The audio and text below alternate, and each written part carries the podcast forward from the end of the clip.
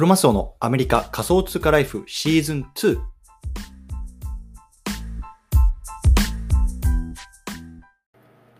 皆さんおはようございます。アメリカ西海岸在住のクリ、えー、クロマスオです。今日は12月の25日、クリスマスですね。皆さんいかがお過ごしでしょうか？今日も早速聞くだけアメリカ仮想通貨ライフ始めていきたいと思います。よろしくお願いいたします。さて、今日なんですけども、今日はね、オープンシーのがキューバ人のね、あのアーティストを赤番した話、こんなね、テーマを話していきたいなと思います。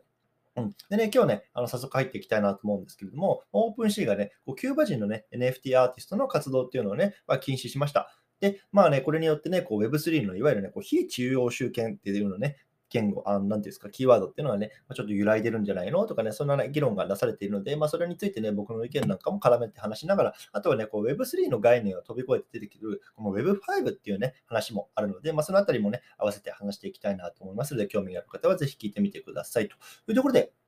早速本題入っていきたいと思うんですけども、あのー、もうね、タイトルの通りで、こう OpenSea がね、キューバ人のアーティストを垢バンしました。うん。で、これについてね、少し詳細話していきたいなと思うんですけれども、うん、あのキューバに、ね、住むキューバ人の、まあ、いわゆる、ね、アーティストさんで、いわゆる、ね、この OpenSea を使って NFT をリストしている人たちっていうのがね、まあ、リスティングできなくなりましたよとか、そういうニュースなんですよね。で、これ一つね、まあ、あの注目されるのが、これ、ね、キューバの国外に住むね、いわゆるキューバ国籍の人たちっていうのもね、まあ、対象になってますよっていうようなところの話なんですよね。うん、なので、あの結構ね、キューバっていうのは、やっぱりこう、あのからこう亡命してね、いろんな国にこう人が散ってますけれども、まあ、アメリカなんかもね、やっぱりあのフロリダとか、あのキューバに近いあたりっていうのは結構ね、まあ、キューバ人コミュニティ多いって言われてますけれども、まあ、そういう人たちもね、おそらく何かしらの、ね、NFT 活動をして、 OpenSea かなんかにリストしていると、そのあたりね、あのー対象になるのかなと思います。うん、でね、まあ、なんでかっていうと、まあね、あの OpenSea っていうのはニューヨークにね、籍を置く企業なんです。いわゆるね、アメリカの企業です。なので、まあ、アメリカのね、あのいわゆる制裁法に従うようなポリシーとして、まあ、こういうようなところが入ってきたと言われてます。そう。なので、まあね、そのね、なんだろうな、ロジックでいくと、例えばね、イランとか北朝鮮とか、ね、まあ、あの核を持ってるんじゃないかっつって、まあ、アメリカは制裁国の対象にしてますし、あとはね、今、ウクライナと戦争しているロシアとか、あとはね、まあ、シリアなんかもそうですよね、あの辺も。あの辺もいわゆる制裁の対象国になっているので、まあ、もしかしたらね、この辺りの,、まあ、あの国籍を有するあのアーティストさんっていうのもね、このオープン市場で NFT がリストできないとか、まあ、そういうようなところになってくるんじゃないかなと思います。うんなので、まあ、こういうのはね、まあ、オープンシーがね、まあ、もう中央集権的にね、まあ、あなたはね、あの、キューバの国籍だからリスティングできませんよというようなところにしたというところで、まあね、ちょっと Web3 制ってどうなの？まあ、そんな話がね、今なされているというような話ですね。はい。で、まあ、それとね、まあ、同じようなニュース、ね、あの中央集権的なあの企業っていうのをね、まあ、あの独裁を振りかざした例っていうのが、まあ、先月新たに出てきているので、まあ、そのあたり、まあ、話していきたいなと思います。で、これ何かっていうと、まあ、メタマスク、ね、あのウォレットありますけれども、あそこはね、こう個人データを取得していきますよっていうニュース、あの先月流れたんですね。まあ、もしね、結構大きなニュースだったので、知ってる方いるかもしれません。僕もね、まあ、当時速報として流しましたけれども、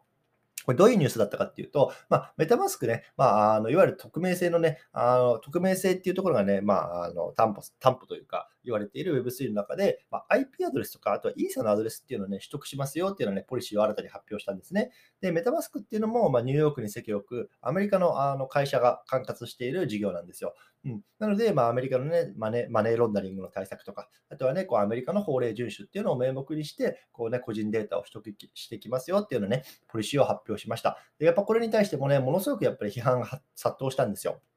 なので、ま後日ね、彼らポリシー変更してます。あの取得してる、取得するっていうようなね、ポリシーっていうのはね、あの変わらないんですけれども、あの IP アドレスと es アドレスを別々にね、まあ、保管して、あの紐付けできなく、個人を特定できなくするとか、まあ、そういうようなね、ところの話っていうのがね、まあ、出てました。うん、なので、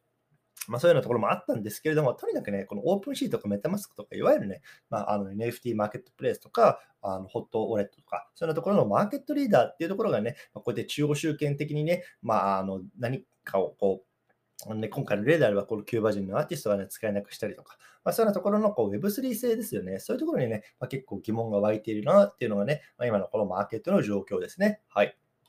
うん、このあたりもね、まあ、僕過去にあのツイートをしてますので、あの概要欄にツイッター貼り付けてますね。なので、そのあたりあの合わせて見てみてください。はい。で、まあ、それに加えてね、今この Web3 製に疑問が出ている中で、この Web5 っていうね、まあ、新しい概念、少しね、ちょっとフォーカスされ始めているので、そのあたり最後に簡単にさらっていきたいなと思います。で、この Web5、どういう概念なのかっていうと、今までね、今までというか今か、あの Web2 と Web3 っていうのは結構ね、こうくっきりね、もうボーダーを引かれてる、話されることが多いと思うんですけれども、そこはね、ミックスして、まあ、いいとこをね、まあ、取っていこうというような概念なんですね。なので、Web2 プラス Web3 というところで Web5 と言われていて、あのね、こう Twitter を創業したジャック同士、ね、彼なんかもこう推す新しい概念になってます。まあ、簡単に言うとね、既存のこう中央集権的なプラットフォーム、ね、YouTube とか Facebook とか Instagram とかね、Twitter とかもそうですけれども、そこにね、ブロックチェーンベースのスマートコンタクトをこう連携させることによって、まあね、さらに先に行こうというような感じのあの概念なんですよね。なので、例えばざっくり言うと、Twitter なんか使ってる皆さん多いと思いますけれども、